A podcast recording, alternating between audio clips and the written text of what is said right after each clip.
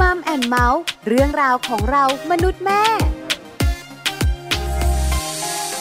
สวัสดีค่ะ Mom and Mouth เรื่องราวของเรามนุษย์แม่ค่ะ กลับมาเจอกับคุณแม่อีกเช่นเคยเลยนะคะ และวันนี้แม่แจงค่ะสัสิธรสินพักดี สวัสดีค่ะ แม่ปลาค่ะ ปาลิตามีซับนะคะ วันนี้อยู่ด้วยกันใน Mom and Mouth มีเรื่องราวมาฝากคุณแม่แม่อีกแล้ว เป็นเรื่องของความรู้เกี่ยวข้องกับโรคภัยไข้เจ็บของเจ้าตัวน้อยค่ะ หลายคนบอกว่าโรคภัยไข้เจ็บของเด็กๆมีเยอะเนาะเยอะหลายโรคมากเลย ทั้งโรคที่เกิดมานานแล้วแล้วก็โรคที่เกิดใหม่ด้วย ใช่ไหมคะ แล้วไหนจะมีโรคตามฤดูกาลอันนี้น่ากลัว ฤดูร้อนก็จะมีโรคภัยไข้เจ็บแบบหนึ่งฤดูฝน ปลายฝนต้นหนาว ฤดูหนาว ก็จะมีการระบาดของโรคของเจ้าตัวน้อยเนี่ย แตกต่างกัน คุณพ่อคุณแม่หลาย ๆ ครอบครัวเวียนหัวปวดหัว ใช่แล้ว นอกเหนือจากการเวียนหัวปวดหัวคือความเป็นห่วงในสุขภาพของลูก ๆ ของเรา ลูกป่วย สุขภาพจิตคุณพ่อคุณแม่เสียนะเป็นห่วงค่ะแม่จาใช่แล้วค่ะใช่ไหมแค่เป็นหวัดธรรมดาเนี่ย ไอเยอะเนี่ยก็ไม่ได้หลับได้นอนกันละ หายใจไม่ได้ค่ะคุณพ่อคุณแม่ก็เครียดนะ เป็นห่วงเขาด้วยแหละสงสารเขาใช่ไหมแล้วก็กินไม่ได้อีกโอ้โหเด็ก ๆ บางคนอาเจียนด้วย ใช่ใช่บอกเลยเครียดเครียด คุณพ่อคุณแม่นี่แหละ เครียดมากๆ วันนี้เราอยากบรรเทาความเครียดคุณพ่อคุณแม่ โดยการให้ความรู้ ถ้าคุณพ่อคุณแม่รู้จักโรคภัยไข้เจ็บของลูก แล้วเข้าใจว่าโรคนี้เป็นแบบไหนอย่างไร วิธีการรักษาอาการต่างๆ คุณพ่อคุณแม่อาจจะเครียดน้อยลง แล้วก็ใจเย็นขึ้น เพราะโรคภัยไข้เจ็บเนี่ยนะคะ ไม่ได้หายกันในวันสองวัน บางโรคเนี่ยนะคะ เริ่มต้นอาการเกิดขึ้นกว่าจะทุเลาลงงเกือบสัปดาห์ใช่ไหมคะใช้ระยะเวลานานพอสมควรเลย เพราะถ้าคุณพ่อคุณแม่เข้าใจธรรมชาติของโรคภัยไข้เจ็บ ก็จะเครียดน้อย แล้วเข้าใจแล้วก็รอคอยได้วันนี้โรคยอดฮิตที่คุยกันเนี่ยนะคะก็คือ โรคมือเท้าปากในเด็กค่ะโอ้โหบอกเลยนะ เป็นโรคที่เด็กหลาย ๆ คนมีโอกาสได้เป็นแล้ว ใช่แล้วทุกทรมานมาก ๆ ในเรื่องของเจ้าตัวน้อย ทรมานใจคุณพ่อคุณแม่มาก ๆ เลยนะคะ วันนี้ไปทำความรู้จักโรคนี้กันดีกว่า กับผู้เชี่ยวชาญของเราในช่วงของมัมซอรี่ค่ะ ช่วงมัมสตอรี่ ช่วงของมัมสตอรี่วันนี้นะคะเรื่องของอาการป่วยของลูกน้อยค่ะ มีหลายโรคเลยนะคะ ที่คุณพ่อคุณแม่หลาย ๆ คนอาจจะยังไม่เข้าใจ วันนี้เป็นอีกหนึ่งโรคค่ะ ที่หยิบยกมาบอกเล่าให้ฟังกันนะคะ เพื่อความเข้าใจแล้วก็เป็นความรู้สำหรับคุณพ่อคุณแม่ด้วย โรคมือเท้าปากในเด็กค่ะ โรคนี้นะคะเด็กๆเป็นแล้ว ต้องยอมรับอย่างหนึ่งว่าทรมานมากอันตรายด้วยเหมือนกันนะเพราะมันมีตุ่มตุ่มตุ่มอยู่ในปากด้วยใช่ไหมคะแล้วก็เราจะเห็นในข่าวเยอะอยู่พอสมควรเลยหลาย ๆ โรงเรียนที่มีเด็กติดเรื่องของโรคมือเท้าปาก ต้องปิดโรงเรียนไปหลายวันก็มีนะ ถูกต้องนะคะแล้วมือก็เป็นตุ่มเท้าก็เป็นตุ่มน่าสงสารบางคนมีอาการหนักตุ่มทั้งตัวก็มีบางคนเป็นในปากในลิ้นแล้วก็แลบลิ้นออกมา แล้วก็แบบว่าเป็นเม็ดเม็ดเราอยากเห็นแล้วเราเจ็บแทนเนาะแล้วเด็กเล็กด้วย ส่วนใหญ่เป็นเด็กเล็กด้วยนะคะ เพราะฉะนั้นคุณพ่อคุณแม่ท่านไหนที่ลูกมีอาการมือเท้าปากเนี่ยทรมานใจมากวันนี้มัมแอนเมาส์ก็เลยอยากให้คุณพ่อคุณแม่เข้าใจโรคนี้ พอเข้าใจแล้วจะได้ดูแลรักษาเจ้าตัวน้อยได้ถูกต้องมีผู้เชี่ยวชาญเนี่ยนะคะมาให้ความรู้ค่ะ ใช่ค่ะ วันนี้นะคะ ผู้ช่วยศาสตราจารย์นายแพทย์ชนะเมธเตชะแสนสิริ หัวหน้าสาขาวิชาโรคติดเชื้อในเด็ก ภาควิชากุมารเวชศาสตร์ คณะแพทยศาสตร์โรงพยาบาลรามาธิบดีค่ะ ท่านเป็นรองผู้อำนวยการโรงพยาบาลรามาธิบดีด้วยนะคะ วันนี้คุณหมอค่ะ จะมาร่วมพูดคุยกับเรานะคะ ในประเด็นเรื่องของโรคมือเท้าปากในเด็กค่ะ แล้วตอนนี้คุณหมอก็พร้อมจะคุยกับเราแล้วล่ะค่ะมัมสตอรี่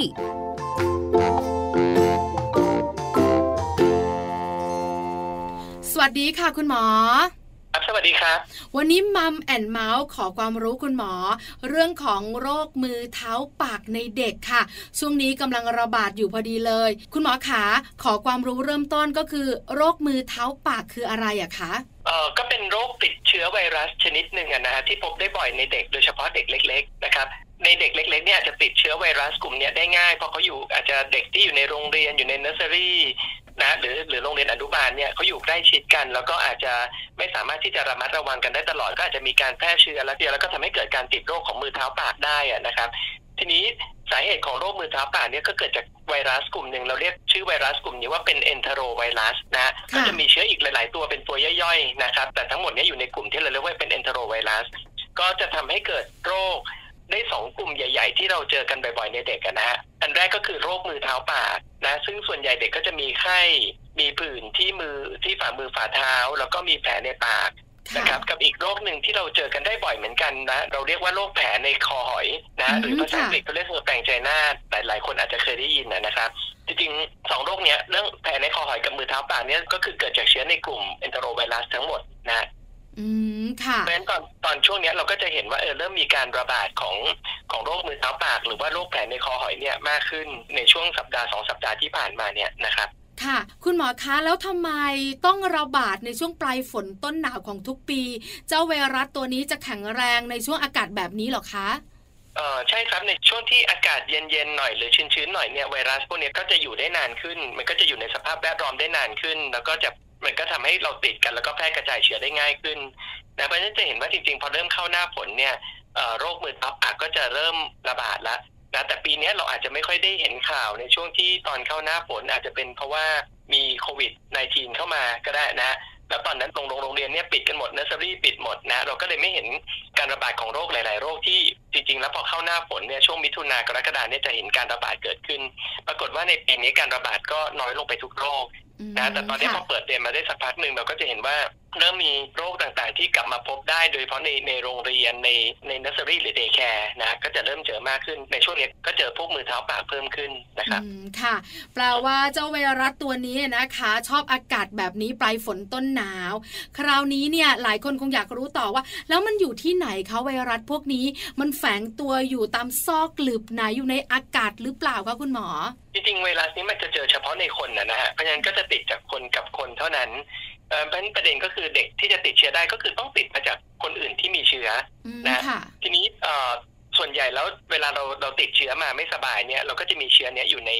น้ำลายอยู่ในอุจจาระ หรือบางคนที่มีเอ่อมีแผลมีผื่นที่ที่มือที่เท้าเนี่ยที่เป็นตุ่มตุ่มใสๆเนี่ยพวกนี้ก็จะมีเชื้ออยู่ได้เพราะฉะนั้นเวลาถ้าเราไม่ระวังเนี่ยเราไปสัมผัสน้ำลายนะหรือเอ่อ สัมผัสกับตุ่มอันนี้ หรือได้รับเชื้อปนเปื้อนจากอุจจาระโดยที่เราไม่ทันระวังตัวอย่างเงี้ยเราก็จะได้รับเชื้อเข้าไปได้ฮะ อืมค่ะ เพราะฉะนั้นมันอยู่ที่ตัวเราหรือว่าตัวมนุษย์นั่นแหละใช่ไหมคะที่จะเป็นตัวแพร่กระจายเชื้อนี้ เด็กๆส่วนใหญ่จะได้รับผลกระทบกันเยอะมาก ผู้ใหญ่เป็นได้ไหมคะ มือเท้าปากค่ะคุณหมอ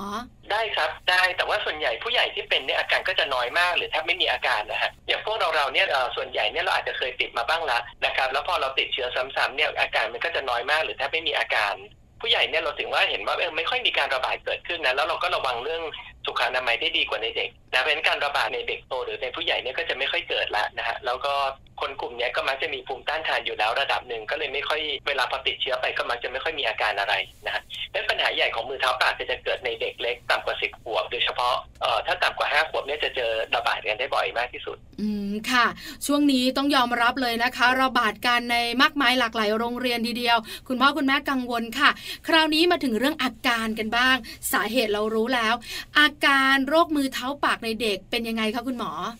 อ่ออย่างที่ผมกล่าวนะฮะก็คือส่วนใหญ่พวกนี้ก็จะเริ่มจากการมีไข้นะฮะแล้วก็ถ้าเป็นโรคมือเท้าปากก็อาจจะมี คือนอกจากไข้ก็อาจจะมีปวดศีรษะ มีปวดเมื่อยตามตัวคลื่นไส้อาเจียน ซึ่งเป็นอาการที่ไม่ได้จำเพาะเจาะจงอะไรนะพอเป็นไข้ประมาณสักหนึ่งถึงสองวันเราก็จะเห็นว่าเริ่มมีผื่นขึ้นนะเหมือนผื่นขึ้นโดยเฉพาะตามฝ่ามือฝ่าเท้าค่ะบางคนผื่นเป็นเยอะนะลามขึ้นมาที่แขนที่ขาแล้วก็ถึงก้นเลยก็มีนะ แล้วก็มันจะมีแผลในปาก ซึ่งแผลในปากเนี่ยเกิดได้แทบทุกส่วนนะฮะตั้งแต่ในริมฝีปากเองกระพุ้งแก้มลิ้น หรือว่าเพดานปากพวกนี้เจอได้หมดนะครับขณะเดียวกันถ้าผมพูดอีกโรคหนึ่งที่กล่าวไปเมื่อสักครู่ก็คือโรคแผลในคอหอยหรือว่าเฮอดแตงใจหน้านะฮะกลุ่มนี้ก็จะมีอาการไข้สูง พวกนี้จะเด่นๆเลยนะไข้จะสูงมากในช่วงหนึ่งถึงสองวันแรก แล้วก็มีแต่แผลที่คอหอย คือแผลเนี่ยจะอยู่ที่ตรงแถวเพดานอ่อนในปากอะนะค่ะแต่ก็จะไม่มีผื่นทั้งสองโรคนี้มันจะใกล้กันมากเพราะเกิดจากเชื้อกลุ่มเดียวกันแต่อาการลักษณะผื่นเนี่ยจะไม่เหมือนกันอืนะครับมค่ะ ก็แปลว่าการจะแยกออกชัดเจนระหว่างสองโรคนี้ก็คือถ้าเป็นมือเท้าปากเนี่ยนะคะ ตุ่มมันจะเยอะกระจายไปทั้งตัวถูกไหมคะ โดยเฉพาะฝ่ามือฝ่าเท้าและในปาก แต่ถ้าเป็นแผลในคอหอยเนี่ยจะเป็นเพดานอ่อนของปากเหรอคะคุณหมอ ถูกต้องครับ แต่ว่าไอ้มือเท้าปากเนี่ยผื่นจะมีที่ฝ่ามือฝ่าเท้าเป็นหลักนะฮะบางคนที่เป็นเยอะๆถึงจะลามขึ้นมาที่แขนขาหรือลำตัวได้ค่ะนะแต่ส่วนใหญ่ก็จะอยู่ที่มือกับเท้า ในคนที่อาการไม่ค่อยเยอะเนี่ยบางทีเราอาจจะเห็นไม่ครบนะ อาจจะมีแค่แผลในปากผื่นที่มือ แต่อาจจะไม่เห็นผื่นที่เท้าเลยก็ได้ คืออาจจะไม่ต้องครบทั้งผื่นที่มือและเท้าแล้วก็ในปากอืมค่ะ แต่ถ้าเป็นแผลในคอหอยเนี่ย มือมือเท้าไม่มีตุ่มไม่มีใช่ไหมคะ ไม่มีครับ อืมนะคะ เพราะฉะนั้นเนี่ยแยกออกกันชัดเจนแปลว่า1นถึงสวันที่คุณแม่แม่สังเกตว่าลูกป่วย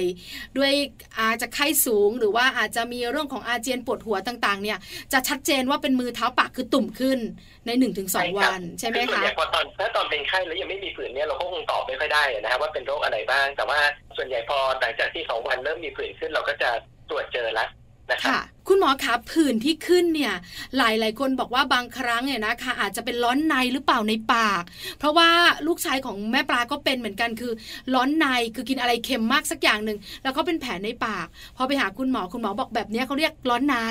แต่แผลมันใหญ่กับคุณหมอ แต่ถ้าเป็นมือเท้าปากเลยนะคะ มันจะเป็นผื่นแบบไหนเป็นตุ่มแบบไหนคะคุณหมอ คือร้อนในเนี่ยแผลมันมักจะเป็นแค่หนึ่งแผลสองแผลอ่ามัมันจะไม่ได้ขึ้นกันเยอะๆ นะฮะแต่ถ้าเป็นผื่นของมือเท้าปากเป็นแผลในปากเนี่ยจะเห็นแผลหลาย ๆ แผลเลยนะแล้วก็ที่สำคัญคือพวกนี้มันมาพร้อมกับไข้อะนะฮะคือถ้าเป็นร้อนในจะไม่มีไข้อยู่แล้วอืมค่ะ อันนี้แยกกันได้ชัดเจน นี่คืออาการที่ชัดเจนของเด็กๆที่เป็นเลย แล้วเป็นเด็กเล็กด้วย คุณพ่อคุณแม่หลาย ๆ ท่านกังวลมาก แล้วก็ห่วงใยในความรู้สึกของลูก คุณหมอขาเจ็บไหมไอ้เจ้าตุ่มอย่างนี้ที่อยู่ในปากที่อยู่ตามมือตามเท้าอะคะ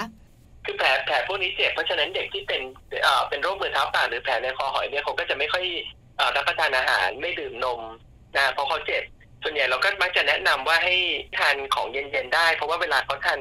น้ำหวานทานไอศครีมเนี่ยบางทีเขาจะสบายคอขึ้นมันจะชาชาๆคอหน่อยอืมเพราะฉะนั้นพวกนี้เขาจะเจ็บน้อยลง เราก็จะจะตื้ออะนะยอมให้ทานน้ำหวานหรือไอศครีมได้บ้างในช่วงที่เขาไม่สบายถ้าเป็นโรคเนี้ยนะฮะค่ะ เพราะฉะนั้นเนี่ยนะคะเรื่องของอาหารการกินที่คุณพ่อคุณแม่กังวลก็ต้องยอมรับละว่าลูกกินไม่ได้เหมือนเดิม ใช่ไหมคะ อาหารใช่หครับลาย ๆ อย่างก็กินไม่ได้ใช่ครับก็จะซื้อกันไปด้วยแบบเนี้ยคือถ้าเด็กคนไหนที่คิดว่าแบบ พอซื้อไหวคือทานได้น้อยลงบ้าง แต่ยังพอ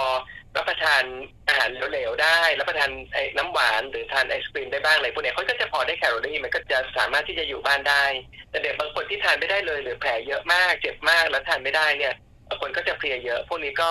อาจจะต้องมานอนโรงพยาบาลแล้วก็ให้น้ำเกลือทางเข้าทางเส้นเลือดแทน อืมค่ะ คุณหมอคะแล้วอาการแบบนี้จะอยู่และหายไปเองหรือไม่หรือต้องให้ยาคะคุณหมอครับส่วนใหญ่เนี่ยหายเองได้ครับ โดยให้รักษาก็เป็นการประคับประคองเอาเฉยๆนะฮะทีนี้ก็จะมีส่วนน้อยๆที่อาจจะมีอาการรุนแรงนะครับ เช่นมีเรื่องของสมองอักเสบ มีก้านสมองอักเสบได้นะ มีกล้ามเนื้อหัวใจอักเสบได้ แต่พวกนี้เจอน้อยมากนะครับค่ะแต่ก็ต้องระวังเอาไว้เหมือนกัน อ๋อแปลว่ามีอาการแทรกซ้อนได้ด้วยเหรอคะคุณหมอขาได้ครับ อันนี้ก็เป็นสิ่งที่หมอคิดว่าพ่อแม่ส่วนใหญ่เนี่ยเราจะกังวลเรื่องนี้กันเยอะ แล้วเราก็จะมีมีรายงานเด็กที่มีอาการรุนแรงมาก ๆ หรือเสียชีวิตได้ เราก็มีรายงานเกับทุกปีนะฮะแต่ปีหนึ่งก็มีอยู่ไม่กี่รายนะครับแต่ก็เป็นอะไรที่น่ากลัวแต่อย่างโรคมือเท้าปากแผลในคอหอยเนี่ยปีหนึ่งเราพบกันทีหนึ่งหลายหมื่นรายหรือเกือบแสนรายนะฮะต่อปี นะครับ แต่คนที่เสียชีวิตเนี่ยอยู่ในหลักหน่วยอะนะฮะอืมถ้ามีค่ะรายงานขึ้นมาทีนี้ส่วนใหญ่เราก็มักจะต้องให้ให้เฝ้าสังเกตอาการนะนะว่าถ้าเมื่อไหร่ที่สงสัยว่ามีภาวะแทรกซ้อนเกิดขึ้น เช่น น้องดูซึมมากกินไม่ได้นะครับ ดูแล้วมีอาการเหมือนสั่นๆ เดินเซ หายใจหอบชักถ้าเป็นอย่างเงี้ยก็ต้องรีบมาโรงพยาบาลนะ เราจะไม่ไม่แนะนำให้ซื้ออยู่ที่บ้านนะครับ ค่ะ อาการเยอะแบบนี้นะคะ ก็ต้องมาโรงพยาบาลแล้วคุณหมออาจจะตรวจหน่อย ว่าเกี่ยวข้องกับเรื่องของสมองไหมหัวใจหรือเปล่าแบบนั้นใช่ไหมคะ ช่ครับผมอืมคือคุณพ่อคุณแม่หลาย ๆ ท่านไม่ทราบนะคะคุณหมอ บางท่านอาจจะทราบ แต่บางท่านไม่ทราบว่าภาวะแทรกซ้อนแบบนี้เนี่ยมันเกิดขึ้นได้ เพราะส่วนใหญ่คุณพ่อคุณแม่จะกังวลเรื่องของลูกจะผอม กังวลเรื่องของลูกกินไม่ได้ กังวลอาการของลูก ไม่ได้กังวลเรื่องของภาวะแทรกซ้อนแบบนี้ วันนี้แฟน ๆ มัมแอนเมาส์ได้รู้ว่า มีภาวะแทรกซ้อนเกิดขึ้นได้ แล้วก็นำไปสู่การเสียชีวิตได้ด้วย เพราะฉะนั้นการสังเกตอาการลูกสำคัญที่สุดสำคัญมากครับ ใช่ไหมคะสำเอ่อในในในทางการแพทย์เราเนี่ยเราเราห่วงเรื่องภาวะแทรกซ้อนนะนะเพราะว่าถ้าเด็กทานได้น้อยลงบ้างหรือทานไม่ค่อยได้วันสองวันนี้เขาอาจจะสู้ลงไปบ้างนะแต่ไม่น่าจะอันตรายถึงชีวิตอะไรนะค่ะแล้วพวกเนี้ยส่วนใหญ่พอเป็นเนี่ยก็อาจจะเป็นไข้ไม่สบายอยู่สักประมาณสักสามถึงห้าวัน ไม่ค่อยเกินหนึ่งสัปดาห์เขาก็มักจะหายดีนะครับ ค่ะ แล้วตุ่มพวกนี้ก็จะหายไปเองถูกไหมคะคุณหมอ ผมอ๋อค่ะ แล้วระยะการแพร่เชื้อล่ะ หลายๆ คนกังวลว่า อ้าว เราก็ไม่รู้เหมือนกันว่าลูกเราเป็นมือเท้าปากเขามีไข้ขึ้น ก็นึกว่าป่วย ไม่ได้เยอะมากก็ให้ไปโรงเรียน ถ้าเป็นช่วงแบบนี้แพร่เชื้อได้หรือยังคะคุณหมอได้ครับผม อันนี้คือความยากนะครับ เพราะว่าค่ะบางครั้งอาการไม่ค่อยเยอะเนี่ยเราเราไม่รู้เพราะฉะนั้นโอกาสที่จะแพร่และเกิดการระบาดขึ้นในโรงเรียน หรือว่าใน nursery daycare พวกเนี้ยเลยเลยแพร่ได้เยอะมากนะครับ แต่โดยทั่วไปคือถ้า การแพร่เชื้อจะเยอะก็อยู่ในช่วงที่เขามีอาการนะนะครับเพราะฉะนั้นถ้าเราสังเกตว่าลูกหลานของเราเกิดมีอาการที่สงสัยโรคมือเท้าปาก หรือแผลในคอหอยเนี่ยก็ไม่ควรจะมาโรงเรียนนะควรจะหยุดเรียนเป็นเวลาประมาณสักหนึ่งสัปดาห์นะครับพอหลังจากนั้นเนี่ยเชื้อก็คงน้อยลงไปเยอะละนะก็ให้กลับมาเรียนได้ อืมค่ะ ก็แปลว่าคุณแม่ๆนะคะ พอเริ่มต้น หรืออาจจะเป็นช่วงนี้เลย ระบาดมากๆเนี่ย พอลูกของเราเริ่มจะแบบไข้ขึ้นมากแล้ว เริ่มมีอาการปวดหัว หรือว่าอาจจะมีอาเจียนเนี่ยนะคะ ก็อาจจะต้องหยุดโรงเรียนไปก่อน เพื่อจะดูอาการหลังจากนั้น 1-2 วัน เพื่อความปลอดภัยของตัวลูกเราแล้วก็เพื่อนๆของลูกเราด้วยที่โรงเรียนใช่ไหมคะใช่ครับผม ค่ะ คุณหมอขาแล้วที่โรงเรียนเนี่ยส่วนใหญ่ก็จะมีการหยุดเรียนกัน คุณพ่อคุณแม่หลายคนกังวลว่า ลูกของเราอาจจะไม่ได้อยู่ในชั้นเดียวกับเด็กที่เป็นหลอก แต่ก็อยู่ใกล้ๆกันห้องใกล้ ๆ กันแบบนี้เนี่ยมีโอกาสติดไหมคะคุณหมอ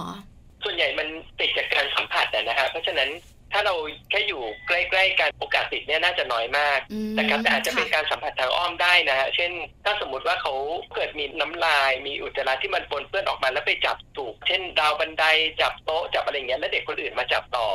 อันนี้เราก็เอาเข้าปากก็มีโอกาสที่จะติดเชื้อได้อืม เห็นไหมเพราะฉะนั้นค่ะมันมีมีโอกาสที่จะไม่ต้องสัมผัสโดยตรง แต่สัมผัสทางอ้อมคือผ่านทางวัสดุอุปกรณ์ของใช้ต่างๆ ที่ปนเปื้อนอย่างเงี้ยก็เป็นไปได้ฉะนั้นผมก็เน้นว่าถ้าในโรงเรียนที่ตรวจพบมีการระบาดของโรคมือเท้าปากพวกเนี้ยก็ควรจะต้องหมั่นทำความสะอาดสิ่งแวดล้อมต่างๆอะนะเข้าของเครื่องใช้ต่างๆ ให้บ่อยขึ้นนะครับ แล้วก็ค่ะ เด็กนักเรียนเองเนี่ยถ้าถ้าเป็นเด็กโตเราก็พยายามจะสอนเรื่องของสุขอนามัยให้ดีอะนะฮะเช่นเอ่อพยายามล้างมือบ่อยๆเดี๋ยวนี้เราล้างมือกันเยอะขึ้นนะยุคโควิด -19 ใช่ค่ะนะครับก็ต้องสอนสุขอนามัย เช่น ให้ล้างมือบ่อยๆ นะด้วยน้ำและสบู่หรือว่าแอลกอฮอล์เจลนะฮะแล้วก็พยายามอย่าเอามือเข้าปาก อมนิ้วอมมือหรือว่าหยิบของรับประทานโดยที่ไม่ได้ล้างมือก่อน เพราะพวกนี้ก็อาจจะเป็นทางแพร่เชื้อที่สำคัญนะครับเพราะฉะนั้นถ้าเราระวังสุขอนามัยได้โอกาสที่เราได้รับเชื้อก็น้อยลงไปเยอะนะครับค่ะแต่ถ้าเด็กเล็กๆตรงเนี้ยจะระวังก็จะยากขึ้นนิดหนึ่งเพราะฉะนั้นก็ต้องเอ่อช่วยกันดูแลเรื่องของสิ่งแวดล้อมครอบครัวเขาบวกกับสกรีนเด็กที่เข้ามาอยู่ในโรงเรียนในห้องเรียนนะฮะถ้าคนไหนที่มีอาการที่สงสัยก็ต้องให้กลับไปตรวจไปพบแพทย์ก่อนนะครับค่ะ คุณหมอคะเจ้าเชื้อไวรัสตัวนี้นะคะ จะอยู่ภายนอกร่างกายของมนุษย์เนี่ยได้นานไหมอะคะเอ่อขึ้นกับ สภาวะแวดล้อมอะนะฮะคือถ้าสมมติว่าอยู่ในอุณหภูมิที่พอเหมาะมีความชื้นที่ดีๆ พวกนี้อยู่ได้เป็นวันๆเลยก็มีนะ โดยเฉพาะถ้ามันมีอาหารหรือมีอะไรปนเปื้อนอยู่เช่น อยู่ในน้ำนมพวกนี้บางทีก็อยู่ได้นานนะมันมีโปรตีนอยู่มีอุณหภูมิที่พอเหมาะความชื้นที่ดีเนี่ยพวกนี้เชื้อก็อยู่ได้นานขึ้นอืมแต่ถ้าเป็นค่ะอากาศที่แห้งๆร้อนๆพวกนี้ก็จะตายไปเร็วขึ้นอ๋อ แต่มันขึ้นอยู่กับค่ะสภาวะแวดล้อมทั้งหมดอะนะฮะที่ถามคำถามนี้คุณหมอ เพราะว่าคุณแม่แม่กังวลว่า เวลาโรงเรียนเนี่ยนะคะ มีการระบาดของเชื้อโรคนี้แล้วเนี่ย คุณครูจะสั่งหยุดอาจจะหนึ่งสัปดาห์ แล้วคุณครูก็ทำความสะอาดห้องเรียนของเด็กๆเนี่ยนะคะ ก็เลยมีคำถามว่าจะอยู่นานไหมแปลว่าถ้าคุณครูทำความสะอาดแล้วเนี่ย เจ้าตัวนี้ก็จะตายไปอะไรแบบเนี้ยคุณแม่จะได้สบายใจอ๋อใช่ครับคือถ้าทำความสะอาดอย่างเหมาะสมเนี่ยเชื้อมันก็ไม่อยู่แล้วฮะเอ่อ ที่ผมบอกว่าเชื้อมันอาจจะอยู่ได้นานถ้าอุณหภูมิมันพอเหมาะเอ่อความชื้นพอเหมาะเนี่ยก็ก็ต้องภายใต้ที่ว่าเราทิ้งมันไว้เฉยๆนะไม่ได้ไปทำความสะอาดแต่ถ้าสมมติว่าครูทำความสะอาดเช็ดออกหมดเนี่ยมันก็จบแล้วฮะอืมแล้วส่วนใหค่ะญ่คือถ้าเราคิดว่ามันมีการระบาดเนี่ยเราก็จะใช้น้ำยาเช็ดที่มีคุณสมบัติในการฆ่าเชื้อได้ดีขึ้น เช่น พวกน้ำยาฟอกขาวพวกเนี้ยก็จะฆ่าเชื้อได้ดีขึ้น อืมค่ะ คุณแม่แม่คุณพ่อพ่อจะได้สบายใจกันนะคะ เพราะว่าโรงเรียนเนี่ยก็ต้องดูแลเรื่องความสะอาดอยู่แล้ว หลังจากที่มีการระบาดค่ะ คุณหมอขาวิธีป้องกันซะอีกรอบหนึ่งคุณแม่แม่คุณพ่อพ่อจะได้สบายใจค่ะครับคือการป้องกันณขณะนี้ยังไม่ได้มียาที่ใช้ป้องกัน หรือว่าวัคซีนป้องกันที่ได้ผลดีๆนะฮะเพราะฉะนั้นการป้องกันหลักๆ ก็คงเป็นเรื่องของการดูแลสุขอนามัยที่ดีนะฮะพยายามล้างมือบ่อยๆ ด้วยน้ำและสบู่หรือแอลกอฮอล์เจล แล้วก็ล้างมือหลังจาก เข้าห้องน้ำแล้วก็ก่อนรับประทานอาหารทุกครั้งนะครับอืมค่ะแล้วก็ทำความสะอาดไอ้สิ่งของรอบตัวอย่างเหมาะสมนะฮะค่ะ คุณหมอขานิดนึงเมื่อสักครู่นี้ฟังคุณหมอแล้วอาจจะได้ยินไม่ถนัด วัคซีนตัวนี้มีไหมอะคะยังไม่มีครับในต่างประเทศเนี่ยอย่างที่ผมบอกว่าเชื้อโรคเนี้ยเกิดจากเชื้อกลุ่มเอนโทรไวรัส แต่จริงๆกลุ่ม enterovirus เนี่ยมีไวรัสอีกหลายชนิดเลยนะฮะ ถ้าผมยกตัวอย่างเรื่องชื่อเนี่ยอย่างเช่นคอกซกี A6 คอกซกี A16 เอนโทรไวรัส 71 มันจะมีชื่ออะไรแบบนี้อีกเยอะแยะค่ะจริงๆในต่างประเทศ โดยเฉพาะในประเทศจีนเนี่ยมีวัคซีนสำหรับป้องกันเชื้อ enterovirus 71 มีตัวเดียวนะ แต่มีมีวัคซีนหลายชนิดที่ป้องกัน enterovirus 71 ได้ นะครับอย่างในประเทศจีนหรือไต้หวันเขาอาจจะพบว่าเขามีการระบาดของโรคกลุ่มนี้มือเท้าปากนะแล้วก็บวกกับเชื้อโดยเฉพาะที่เกิดจาก enterovirus 71 เยอะ แล้วก็อย่างที่ผมกล่าวไปว่าเชื้อโรคเนี้ยบางส่วนเนี้ยเกิดอันตรายคือเกิดก้านสมองอักเสบแล้วก็เสียชีวิตนะซึ่งเราพบว่าก้านสมองอักเสบเนี่ยหลักๆเลยคือเกิดจากเชื้อเอนโทรไวรัส 71 อืมแต่ค่ะก็เลยจะมีวัคซีนที่ป้องกันสำหรับเชื้อเอนโทรไวรัส 71 ได้นะครับ แต่ว่าในประเทศไทยตอนนี้ยังไม่มีนะฮะอืมค่ะ เพราะฉะนั้นเนี่ยก็ต้องดูแลเรื่องของสุขอนามัยเนี่ยสำคัญที่สุด ป้องกันเนี่ยสำคัญที่สุดใช่ไหมคะคุณหมอ ถูกต้องครับค่ะ คุณหมอคะสุดท้าย คุณหมออยากเพิ่มเติมอะไร คุณหมออยากฝากอะไรถึงคุณพ่อคุณแม่เชิญเลยค่ะ ครับผมก็คงฝากเอาไว้ว่าในการป้องกันโรคต่างๆในเด็กนะฮะส่วนใหญ่จะเป็นเรื่องของโรคติดเชื้อนะครับ ก็แนะนำว่าให้พา บุตรหลานของท่านเนี่ยรับวัคซีนให้ครบตามที่เรากำหนดเอาไว้ตามที่รัฐบาลกำหนดนะฮะวัคซีนเนี่ยป้องกันโรคติดต่อไปได้เยอะมากแล้วนะครับแต่ขณะเดียวกันยังมีโรคติดต่ออีกจำนวนมากที่เอ่อเรายังไม่ได้มีวัคซีนป้องกันโรคได้ เพราะฉะนั้นก็ต้องเน้นเรื่องของการดูแลรักษาสุขภาพให้ดี แล้วก็สุขอนามัยให้ดีนะครับโดยเฉพาะการล้างมือนะครับค่ะ วันนี้มัมแอนเมาส์ขอบพระคุณคุณหมอมาก ๆ มาให้ความรู้คำแนะนำสำหรับคุณพ่อคุณแม่ในการดูแลเจ้าตัวน้อยขอบพระคุณค่ะ ได้ครับยินดีครับขอบคุณครับผม สวัสสวัสดีดีครับค่ะ ขอบคุณผู้ช่วยศาสตราจารย์นายแพทย์ชนะเมธเตชะแสนสิริ หัวหน้าสาขาวิชาโรคติดเชื้อในเด็ก ภาควิชากุมารเวชศาสตร์ คณะแพทยศาสตร์โรงพยาบาลรามาธิบดีนะคะ และท่านเป็นรองผู้อำนวยการโรงพยาบาลรามาธิบดีด้วยค่ะ วันนี้ได้ความรู้ คุณแม่แม่คุณพ่อพ่อเริ่มสบายใจขึ้นค่ะแต่หนึ่งอย่างที่เราได้ทราบกันก็คือไม่มีวัคซีนอืมยังนะคะไม่มีนะคะแล้วเจ้าโรคนี้ส่วนใหญ่จะเป็นในเด็ก2-4ถึงขวบค่ะเด็กเล็กด้วย เด็กเล็ก อาการเนี่ยนะคะตั้งแต่เริ่มต้นจนเขาหายดีเนี่ยค่ะประมาณ 5-7 วัน แต่โชคดีอย่างหนึ่งที่คุณหมอบอกว่าบางทีอาจจะไม่ร้ายแรงแล้วก็สามารถหายเองได้ใช่ไหมคะถูกแม่ต้ปองลาค่ะ คือไม่ได้มียารักษาค่ะแต่การดูแลรักษาตามอาการอืมแล้วแม่ปลายนะคะก็เป็นห่วงค่ะเพราะว่าโรคนี้เนี่ยมันเกิดในปากของใช่ลูกมันเจ็บในปาก เพราะฉะนั้นอาหารการกินคงกินไม่ได้แน่นอนละคุณหมอบอกว่าแน่นอน กินไม่ได้แน่ ๆนะคะ เพราะฉะนั้นถ้าเป็นเยอะก็ต้องไปให้น้ำเกลือค่ะนะคะ เป็นสารอาหารเข้าสู่ร่างกาย ถ้าเป็นไม่เยอะนักอนุญาตให้กินแบบไอศกรีม เย็นๆเย็นได้ๆมันจะได้ชาๆไงค่ะจะไม่ค่อยเจ็บสักเท่าไหร่อืมนะคะ แต่อาการจะหายไปเองค่ะแล้วอีกหนึ่งอย่างเนี่ยนะคะ ที่คุณพ่อคุณแม่เป็นห่วง แล้ววันนี้สบายใจแล้ว ก็คือว่าพอมีเด็กเป็นปุ๊บเนี่ย โรงเรียนก็จะปิดเรียนใช่ทำความสะอาดค่ะถูกไหมค่ะเพราะฉะนั้นคุณพ่อคุณแม่ก็กังวลว่าทำความสะอาดเนี่ยมไอ้เจ้าตัวเชื้อโรคแบบเนี้ยมันจะหายไปจริงหรือเปมันล่าจะหายไปไหมค่ะเช็ดถูทำความสะอาดอ่าคุณหมอให้ความมั่นใจแล้วใช่ค่ะ ว่ามันจะหายไปมันมีตัวยาชนิดพิเศษเนอะที่สามารถฆ่าเชื้อโรคต่างๆ ตรงนี้ได้คุณพ่อคุณแม่ก็สบายใจไปได้เลยค่ะถูกต้องแล้วนะคะวันนี้ได้ความรู้แล้วก็เข้าใจโรคมือเท้าปากในเด็กค่ะคุณพ่อคุณแม่จะได้ดูแลเจ้าตัวน้อยได้ ถ้าบังเอิญครอบครัวของเราโชคร้าย ลูกชายที่น่ารัก ลูกสาวที่น่าเอ็นดูของเราเป็นโรคนี้ใช่คุณพ่อคุณแม่จะได้ไม่เครียด ดูแลเขาอย่างถูกวิธีด้วยค่ะ ส่วนวันนี้เวลาหมดแล้วนะคะ เราทั้งสองแม่หยิบยกเรื่องราวดีๆ มาฝากกันต่อไม่ได้ แต่แน่นอนค่ะ ครั้งต่อๆไป เราจะมีเรื่องราวดีๆ แบบนี้ มาฝากกันอีกเช่นเคย วันนี้นะคะลาไปพร้อมกันเลยทั้งแม่แจงแล้วก็แม่ปลาค่ะ สวัสดีค่ะมัมแอนเมาส์เรื่องราวของเรามนุษย์แม่